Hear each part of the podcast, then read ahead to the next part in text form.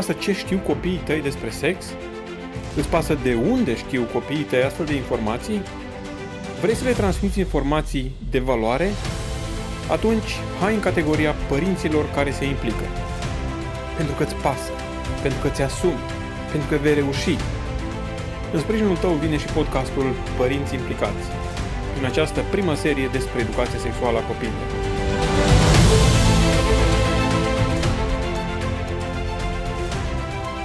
Bună ziua și bun găsit, stimați părinți, la o nouă emisiune, la un nou episod al acestui podcast în care vorbim despre părinți care se implică. Da, vorbim despre părinții care iau parte la educarea copiilor lor, la educarea despre sexualitate, printre altele, bineînțeles că este doar o felie, doar o bucățică din ceea ce părinții trebuie să facă. Um, meseria asta de părinte, dacă putem să-i spunem meserie, sau pă, cred că ar fi bine să devină o meserie de părinte. Meseria asta de părinte nu este pentru oameni necalificați, cum am crede, ba chiar este nevoie de multă calificare dacă dorim ca să ne aducem aportul, pe lângă ceea ce Dumnezeu binecuvintează, să ne aducem aportul pentru niște adulți sănătoși, echilibrați, dezvoltați, care vor crește și mâine vor face parte din societate și vor face societatea, vor forma societatea de mâine. De aceea, acest, acest podcast în care vorbim despre educație sexuală la copii este o felie din acest segment mare și astăzi, din felia asta, avem o, o felie foarte sensibilă și anume vorbim despre educația sexuală la școală. Uh, la școală, educația sexuală se face în mai multe feluri.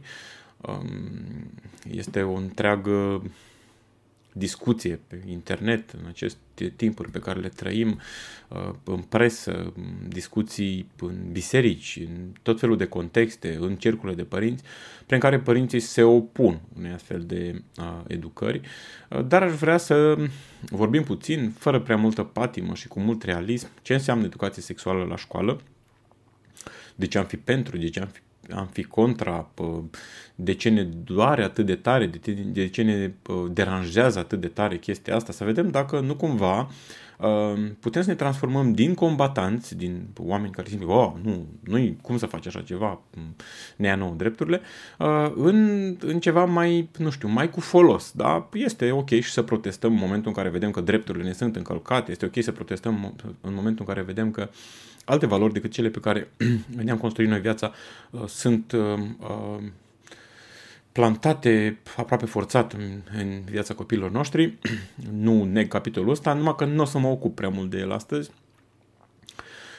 Cei care mă cunosc știu că sunt omul de acțiune, adică ok, nu este bine așa, dar cum este bine? Nu fac ei bine, dar cine face bine? Și atunci aș vrea să analizăm puțin acest context al educării sexuale la școală. Nu este un concept foarte nou. Cu toate acestea, nu este nou ca și formulare, da, educație sexuală, dar ca și efect în viața copiilor a existat dintotdeauna de când este școală. Da, foarte mulți dintre noi am auzit anumite informații despre sex la școală, da? De la colegi, din tot felul de contexte, interacțiuni, până la urmă acolo ne trăim o mare parte din viața noastră, mai ales din adolescență și tinerețe, suntem, eu știu, în clasele gimnaziale, liceu, facultate, adică până la urmă are foarte mult de a face cu formarea noastră, inclusiv cu formarea pe domeniul sexualității.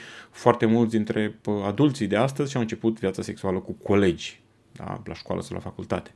Deci, cu alte cuvinte, școala a format întotdeauna din punctul de vedere al sexualității, poate nu în maniera asta declarată, asumată, ok, facem educație sexuală. Și am zis, hai să vedem ce înseamnă educație sexuală la școală. Bineînțeles că pe aici o să existe și diferite ramificații, vedem dacă ne intră într-o singură emisiune totul. Ce înseamnă educație sexuală la școală, de ce nu-i bine, de ce e bine, ce-i fain acolo, ce nu-i fain. Și să vedem, ok, asta e realitatea, facem o poză a realității și să vedem și noi ce facem acum. Adică asta e realitatea, acum ca ce urmează. Um, m-am gândit să facem prima dată o descriere generică, după aceea să vedem dacă găsim anumite avantaje, să vedem dacă găsim anumite dezavantaje și să tragem niște concluzii, să vedem, ok, în contextul ăsta trebuie făcut cu tare lucru sau ar fi bine de făcut cu tare lucru sau cu tare lucru. Um, o poză generală. Da? Spuneam, în primul rând, că această formare în domeniul sexualității a existat întotdeauna de când există școală. Ne limităm la școală pentru că putem să expandăm și probabil o să, o să, o să lărgim cadrul în alte emisiuni. Vom vedea că și contextul social, strada, învață mult pe copii. Diferite O N G-uri se implică astăzi în formarea lor. Vom aborda strict acele O N G-uri care se implică prin școală. Dar astăzi vorbim despre, despre educația sexuală în școală. Ok, am făcut o poză la ceea ce s-a întâmplat până acum. Facem o poză și la ceea ce se întâmplă acum. Există um, o, o directivă, există un trend. Se vede foarte clar că se pune o anumită presiune ca în școală să se facă educație sexuală. Și o educație sexuală formală, să spunem așa. Să zicem că e non-formală cea care se întâmplă default, cea care se întâmplă, se întâmpla și până acum, dar o educație asumată, formală. Se fac diferite manuale care sunt foarte repede atacate de către părinți, de către biserică și așa mai departe. Se fac diferite materiale care să fie de ajutor. Este o foarte mare opoziție. În același timp, totuși, s-a creat o breșă, o, o fisură prin care se poate pătrunde. Pot exista tot felul de organizații, O N G-uri care pot să intre în școală cu programele lor și în felul ăsta să poată să transmită copiilor anumite informații. Cât de bine intenționate sunt acele programe, acele organizații, acele O N G-uri, ce norme morale au și așa mai departe, este o altă discuție și poate, poate fi și probabil va fi abordată în acest podcast și o, o viziunea asta. Dar avem odată o educație non-formală, care e de când e lumea, de când, nu că de când e lumea, de când e școala, o educație non-formală prin care copiii sunt educați în interacțiunea cu alți copii, în interacțiunea cu colegii mai mari, mai mici și așa mai departe, și o educație, o parte formală care se pare că abia se naște, este în durerile astea ale facerii și sunt dureri mari, se pare, prin care statul spune sau, știu, sistemul de învățământ spune, ok, nu putem să lăsăm chestia asta nerezolvată, se întâmplă atâtea, adică se vorbește atât de mult despre sex pe media, copiii trimit atât de ușor materiale pornografice, materiale despre sex, în consecință ne așteptăm ca acei copii nepregătiți, acei tineri nepregătiți să o cam comită, adică să te trezești pe la cincisprezece ani, paisprezece ani când se termine fața școala, că de fapt trebuie să se ducă să nască sau și mai uh, traumatizant să facă vreun avort. Și atunci, pentru că ăsta este trendul, practic se vorbește mai mult despre sexualitate, se expune mai mult în nuditate și sexualitate, uh, să zicem că undeva este o motivație corectă și cred că este o motivație corectă, cea, aceea de a educa. Și cum școala nu are aceleași norme morale ca mine, părintele acelui copil, va educa în funcție de normele și strategiile sale. Este posibil să existe undeva și un complot în spate, cei care trag sforile, pentru că și acești oameni care se intitulează progresiști, eu știu, open mind, au anumite interese, practic sunt într-un război cu cei care sunt, nu știu, mai conservatori, mai religioși, și în consecință caută să pună mâna, între ghilimele, caută să pună mâna pe mintea copiilor. Cu alte cuvinte, în viitor, dacă educăm pe aceștia mici într-o anumită manieră, nu o să mai existe atâția troglodiți, vorba acelor, vorbe, acelor discuții de la referendumuri și așa mai departe. Există și interese în spate, dar din totdeauna sistemul educațional a fost unul cârmuit de clasa politică, adică cei din lumea politică fac anumite legi prin care se reglează sistemul de educație. Una din componente va fi și asta și contează foarte mult cine este la conducerea țării, cine sunt factorii de decizie și în felul ăsta vom vedea ce anume se va preda la școală. Nu putem să negăm trendul, adică este un trend scriptural, de altfel, ca lumea se strică, da, libertățile sexuale sunt tot mai des afirmate, vorbite, în consecință, dacă ne așteptăm ceva din partea școlii la educație sexuală, va fi în conformitate cu aceste filozofii de viață, aceste vieți pe care o trăim. Dacă face școala bine sau nu, nu mă pronunț, pentru că școala în sine nu poate să facă mare chestie. Adică dacă se dă o lege, acel profesor, învățător trebuie să respecte acea lege. Da? Foarte des văd părinții îndreptându-se împotriva școlii. Ok, și ce vină are școala? Practic, am cere profesorului sau profesoarei să încalce legea. Și am zice noi, da, ok, da, încalcă legea pentru cauză bună. Tot încălcare de lege este. Așadar, mare atenție cu cine votați, mare atenție ce filozofii de viață au și aspecte de genul ăsta. Ok, asta e o poză generală, e destul de neclară, în opinia mea, e destul de încețoșată, așa, nefocusată bine. Se prevede, în momentul în care imaginea nu este clară, suntem foarte tentați să... Dacă vorbeam în episoadele anterioare, una din etapele dezvoltării, vorbeam despre etapa de trei-cinci ani, cea de-a doua, în care copilul are gândirea magică și se... se observă și la o etapă următoare, la cea de cincizeci ani, are gândirea magică, adică nu are toate datele, în consecință inventează o poveste ca să-și explice lucruri. Și în cazul ăsta nu avem toate datele și foarte mulți oameni inventează povești ca să-și explice lucruri. Cu alte cuvinte, ok, nu s-a decis ceva la Ministerul Educației despre educație sexuală, dar noi inventăm diferite povești, mai extragem niște pagini din nu știu ce cărți și ne, ne agităm cu toții pe internet. Ok. Asta este o poză, spuneam, destul de neclară. Ciudat este că ne focusăm foarte tare pe partea neclară, adică pe programa care putea să existe în școli, nu ne focusăm prea tare pe educația non-formală, care oricum se producea și până acum și se, se întâmpla și până acum în școală. Asta ca și imagine generală. Acum hai să ne gândim puțin la ce avantaje ar fi totuși dacă s-ar face educație sexuală în școală, mă refer la cea formală. Două avantaje majore. Primul dintre ele este, este ceva decât nimic. Gândiți-vă doar la dumneavoastră, de câte ori ați vorbit cu copiii despre sex. De câte ori ați explicat copiilor, băiatului dumneavoastră, ce este penisul, testiculele, anusul, cum funcționează, ce se întâmplă, de ce are erecție și așa mai departe. Gândiți-vă de câte ori ați explicat ca mamă fiicei dumneavoastră ce, care e treaba cu sânii, cu vulva, cu vaginul, cu anusul, sistemul reproducător, digestiv, plăcere sexuală și așa mai departe. Să spunem că marea majoritate a părinților n-au făcut asta. Nu este o exagerare, chiar n-au făcut-o.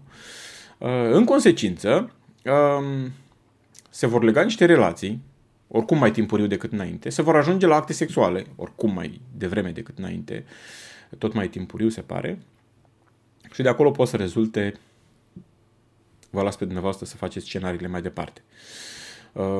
Faptul că interziceți dumneavoastră începe să devină o glumă. Da? Dacă eu ca părinte interzic copilului meu care are paisprezece ani, deocamdată pot să interzic. Da? Dar dacă legea va deveni și va deveni, la fel ca în afara țării, copilul meu poate să ducă la protecția copilului să spună că este îngrădit în libertăți și că nu-l lasă lege relații și atunci pot să fiu decăzut din drepturi. Deci ăsta este un avantaj. Este ceva decât nimic. Da? Și pentru unele persoane, da, care n-au învățat nimic, părinților nu le-au spus nimic despre sexualitate, consider că este un avantaj. Dom'le, mai bine să facă o instituție, ceva decât nimic. Poate vă gândiți, mai bine nimic. Nimic nu există.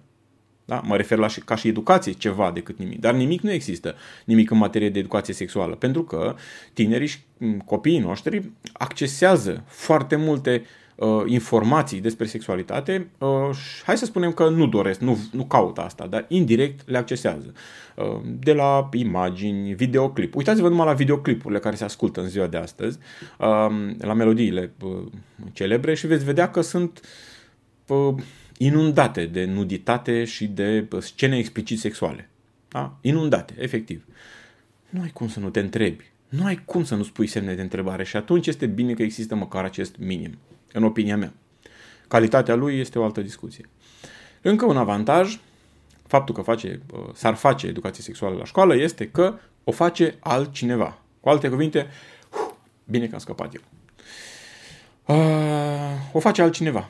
Nu o fac eu. Nu sunt pus eu în situații jenante. Da? Nu sunt eu cel care trebuie să explic copilului cum ajunge spermatozoidul din uh, uh, tata în mama, ce se întâmplă, cum s-ar produce o sarcină, dacă este plăcut sau nu, uh, uh, dacă actul sexual cât durează, dacă se simte plăcere sau durere. Uh, e foarte multe întrebări. Foarte multe. Mi-am propus la un moment dat să să fac o listă cu întrebările pe care le-am auzit eu despre sexualitate de la copiii mei și de la alții.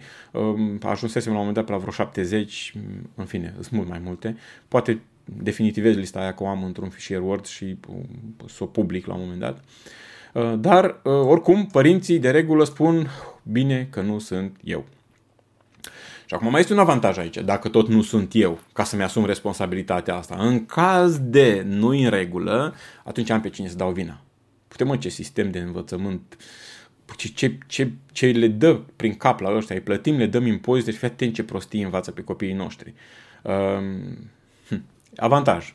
Teoretic este un avantaj pentru că, v-am spus, dacă nu ne asumăm această formare și spunem că suntem prea religioși, prea credincioși, prea curați ca să-i scoată gura astfel de termeni, atunci, da, poate să fie un avantaj. Um, alte avantaje, la modul onest, nu văd. Aș mai încadra ca un fel de avantaj uh, ușurința cu care poți să te adresezi unei mulțimi. Adică una este când vorbești față în față cu fiul tău, cu fiica ta și folosești termenii ăștia, și alta este când faci o educare formală uh, în care ai o anumită programă, știi că aia e gândită de altcineva, la momentul potrivit te duci, îi spui în fața clasei termenii respectivi, toți copiii te ascultă, au intrat în contact, au înțeles ce au înțeles, este partea a doua. Uh, este uh, mult mai ușor să o faci, în opinia mea. Da? Mie mi Mi-ar fi mult mai ușor să mă duc în fața unei clase uh, să vorbesc, și am fost în astfel de contexte, să vorbesc despre sexualitate, da? Și îmi este mult mai greu, paradoxal, să vorbesc cu fiul meu și să-i spun, uite care, cum stă treaba cu uh, penisul, cu erecția, cu uh, cum, ce se întâmplă între un bărbat și o femeie când se căsătorește și așa mai departe. Uh, deci ar fi și ăsta un avantaj, că se uh, consumul emoțional, sau, uh, da, consumul emoțional este mult mai mic. Dar sunt și foarte multe dezavantaje. Ca și dezavantaje aș, aș trece prin câteva, pentru că sunt destul de multe. Unul, nu se poate face individual. Adică nu te duci la școală să faci, să-ți facă acel cadru didactic sau acel formator o educație sexuală unul la unul. De regulă, poate sunt programe în care se poate și întâmpla și asta, dar nu într-o educație formală. Da? Unul la unul nu se poate. Și atunci acei copii primesc niște mesaje, probabil se nasc mai multe întrebări decât au avut în minte, și asta este limitarea. Da? În momentul în care facem o educație formală, îi privim pe toți ca pe unul, facem o medie la informația pe care o dăm, la cantitate, calitate și așa mai departe, și transmitem acea informație. Cât efect are și unde este o altă discuție. Practic, ăsta este un dezavantaj. Nu se poate individu- face individual. Doi, este făcută de oameni pregătiți superficial, în genere. Adică sunt niște cadre didactice de o anumită vârstă care sunt obligați să meargă la anumite cursuri de formare și în consecință vor trebui să transmită astfel de informații. Teoretic, oamenii ăștia știu ce e la sex, sunt oameni maturi, au avut relații sexuale, sunt căsătoriți cel mai probabil, nu toți, dar cei mai mulți dintre ei sunt căsătoriți, ar putea să spună astfel de informații, dar nu doar expunerea tehnică este cea care contează aici, după cum spuneam, ci contează foarte mult și climatul pe care îl ai în momentul în care transmiți astfel de, de când transmiți astfel de informații. Dar nu s-au pregătit acești oameni din facultate să expună și astfel de informații. Când am făcut pedagogia, nu exista pe vremea aia o astfel de optică. Probabil nici acum la cursurile de pedagogie nu se predă cum să predai despre sexualitate adolescenților, tinerilor. Deci, practic, este ceva în plus față de pedagogie pe care ai făcut-o. Deci, nu este cineva, cred că ar fi mai indicat să existe Există persoane uh, instruite special pentru asta, să nu facă profesorii la clasă sau diriginții claselor, pentru că acolo este cu dichis. Adică nu mai vorbești din poziție de autoritate. Riști, cum era și în cazul nostru, când făceam anatomie, să râdă toată clasa, să se hilizească toți și uh, să facă mișto unii de alții și cam atât. Deci asta e un al doilea dezavantaj pe care l-a făcut, este, pregătită de, este făcută de oameni pregătiți superficial pe acest domeniu. Un al treilea avantaj este că uh, uneori este făcută de O N G-uri despre care nu știm mare lucru. Da? Am văzut recent uh, pe internet o campanie să nu mai cumpărăm de la cutare magazin, că uite ce programe face în școli.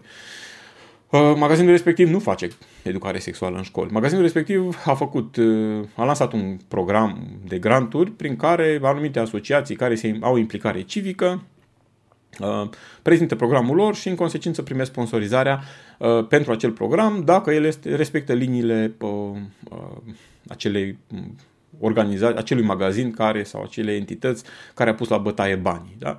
Și una din asociațiile care au venit și au uh, aplicat pentru grantul respectiv a fost una care milita pentru educație sexuală, așa ca și idee sună fain, da? Domnule, cineva care face educație sexuală în școli, uh, și s-au încadrat. Probabil au obținut acel punctaj, în consecință s-au dus să facă educație sexuală în școli. Magazinul nu are practic nicio treabă cu ce predau ăia prin școli.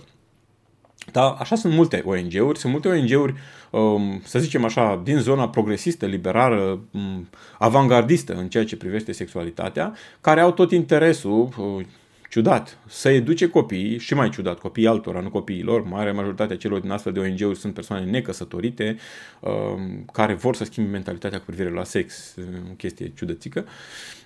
Practic, astfel de O N G-uri pătrund în școli se ajunge destul de ușor. Știu din experiență proprie, am ajuns să țin cursuri prin școli foarte ușor. Bineînțeles că o fac cu toată responsabilitatea, gândindu-mă la faptul că ceea ce spun și mai ales când vorbesc unor tineri atât de cruzi are un impact mare, dar la fel cum am făcut eu și am intrat în școli, am un curs de uh, recunoscut de Ministerul Educației, prin care pot să mă duc, sunt formator și pot să mă duc în școli.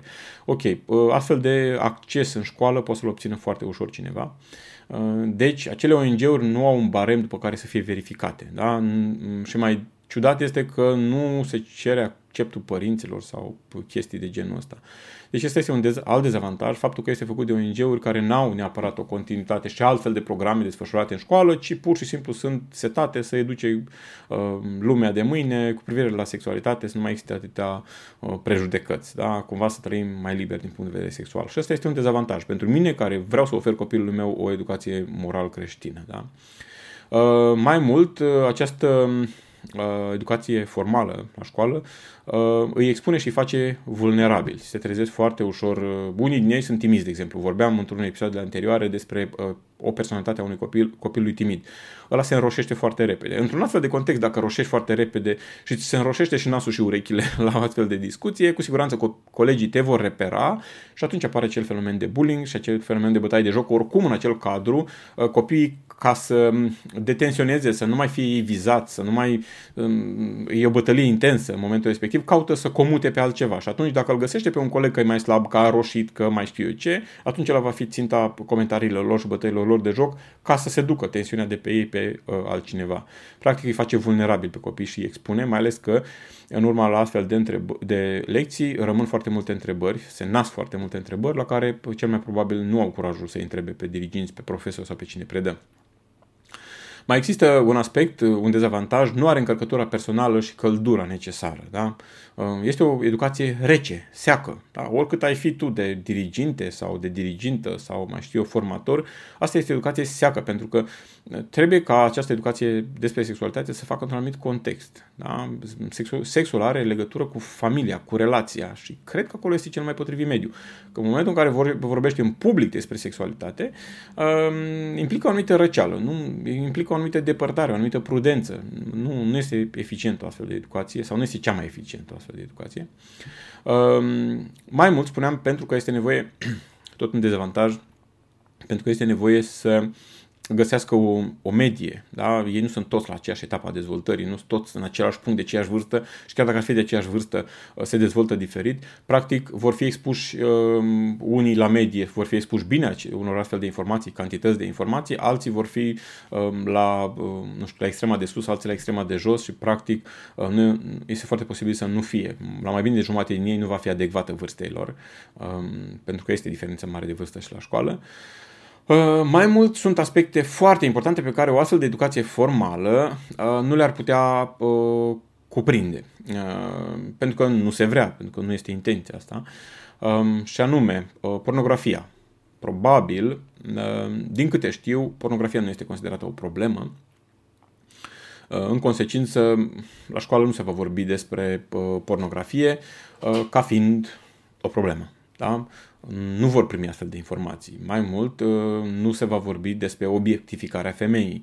Pornografia obiectifică femeia, este folosită și așa mai departe.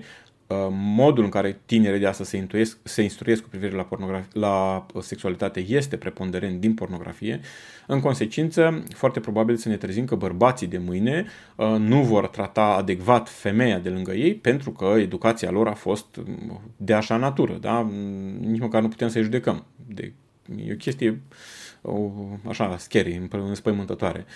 Faptul că vor fi bărbați care vor ști... vor citi manualul greșit de utilizare al femeii. La fel se întâmplă și cu fetele, da? Accesează pornografie și am avut tineri în consiliere care pur și simplu au venit speriate, ok, dar eu, nu, eu n-aș vrea să mă căsătoresc, să am relații sexuale. De ce? Păi mie mi se pare scârbos să-ți facă așa ceva un bărbat. Și când mi-a povestit scenele alea, da, zic, ok, dar nu asta se întâmplă în relația sexuală între soț și soție. Adică între soț și soție trebuie să existe armonie, consens, trebuie să existe um, accept, trebuie să existe dăruire. În ceea ce ai văzut acolo este pur și simplu folosirea femeii ca obiect sexual, ca pe o păpușă pe care o iei și o pui în toate felurile în care îți dă ție prin cap. Și a spus, ba, așa este, că eu am avut discuții cu prietenul meu și așa se face. Și mi-am dat seama, wow, e mai, uh, mai grav decât realizam. Practic, această formare prin pornografie este de un impact extraordinar de mare. Oricum, educarea prin uh, imagine vizuală este mult mai uh, puternică decât uh, educarea prin cuvinte.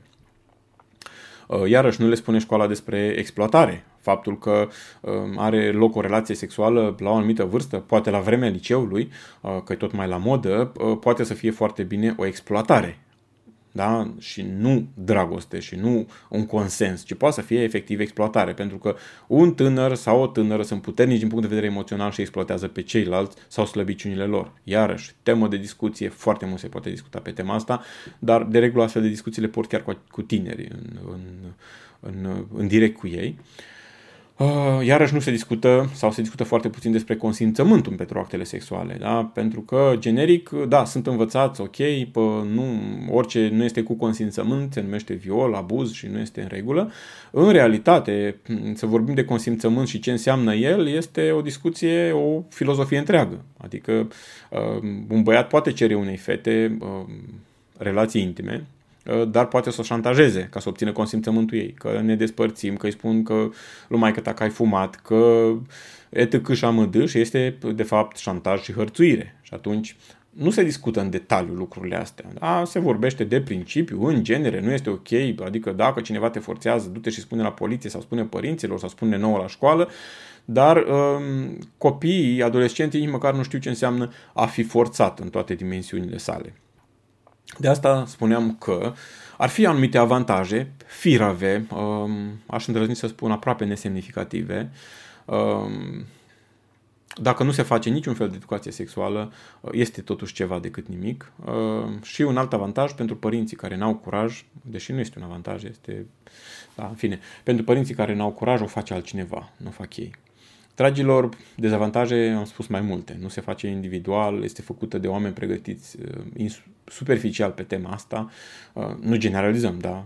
Probabil există și oameni care au toate intențiile bune și se pregătesc cum trebuie.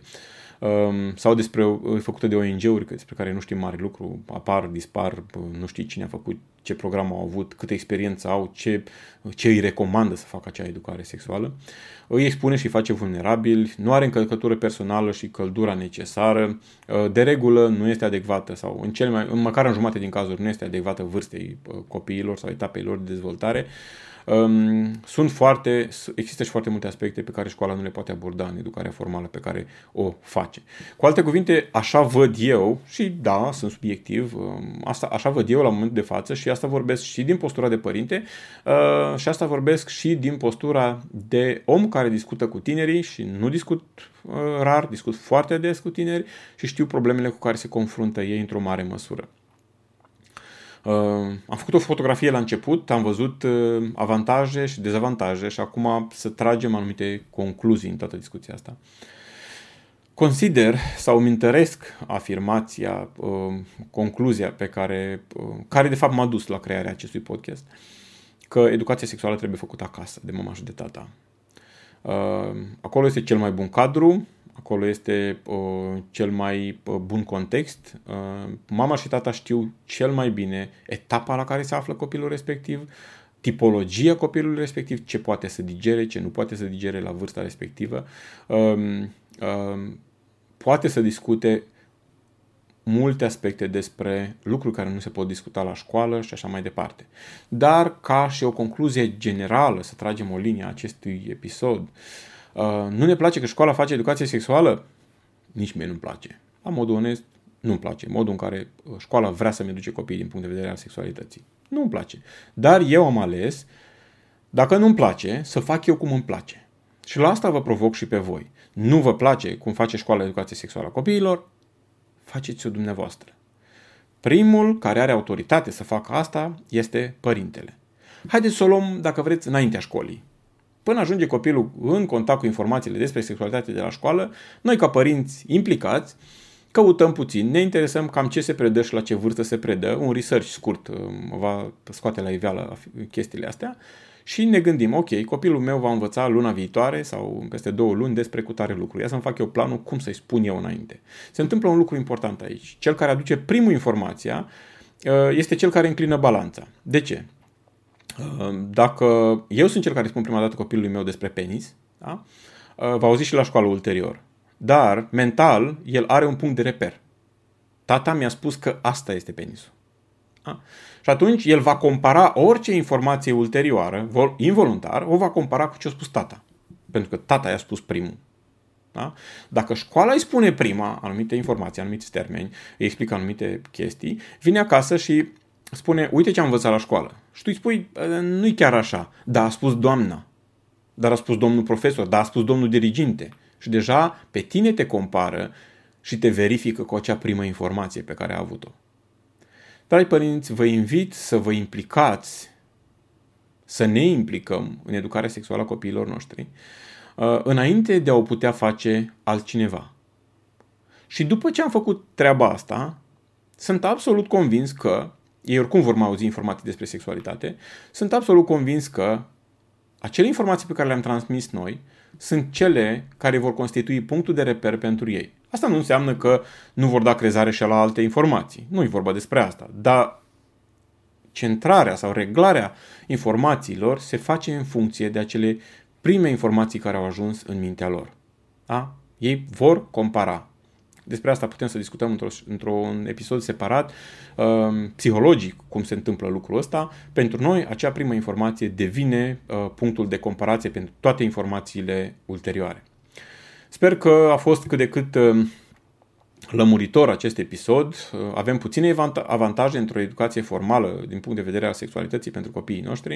Uh, avem multe uh, dezavantaje pentru astfel de educare. În consecință, haideți să o sucim pe dos cumva. Haideți să facem toate acele dezavantaje, să le eliminăm făcând noi educația acasă, iar acele avantaje care sunt la școală, care nu sunt tocmai cele mai grozave avantaje, să devină o chestie care doar să o observăm și să ne dăm seama, ok, eu nu mă îngrijorez, copiii mei știu despre ce este vorba. Și atunci o să scadă și cantitatea noastră de frustrare, de manifestare pe internet, tot felul de mișcări. Da, sunt de acord. Trebuie să protestăm față de lucruri care nu sunt ok. Da? Nu am o problemă cu asta, dar nici nu mă ocup cu asta. Adică nu mă veți găsi strângând semnături, share-uind tot felul de campanii, hai să nu mai cumpărăm de la cutare magazin. Nu, pentru că îmi dau seama că dacă eu mi-aș face treaba acasă, ei n-ar mai avea ce să facă. Adică ar face ceva destul de ineficient. Cu alte cuvinte, dacă eu strig împotriva lor și eu n-am făcut educația sexuală a copiilor mei, de fapt îmi strig neputința pe Facebook, da? Sau pe alte rețele. De aceea îmi doresc foarte mult ca eu și dumneavoastră să fim părinți implicați, să ne facem treaba de părinte, care iată că nu e o treabă tocmai ușoară, nu e o meserie tocmai ușoară și în felul acesta adulții de mâine vor fi mult mai sănătoși și bine dezvoltați, va fi o societate mult mai sănătoasă, iar copiii noștri au ocazia să intre în contact cu acele informații um, pe care le transmit părinții, care sunt pe principiile uh, și morala pe care o trăiesc părinții lor. Vă doresc succes în meseria de părinte și mai ales eficiență în a forma adulții de mâine. La revedere! Ați ascultat podcastul Părinți Implicați, un podcast despre educarea sexuală a copiilor corectă și cu principii sănătoase. Ne poți scrie despre provocările pe această temă prin pagina de contact a podcastului.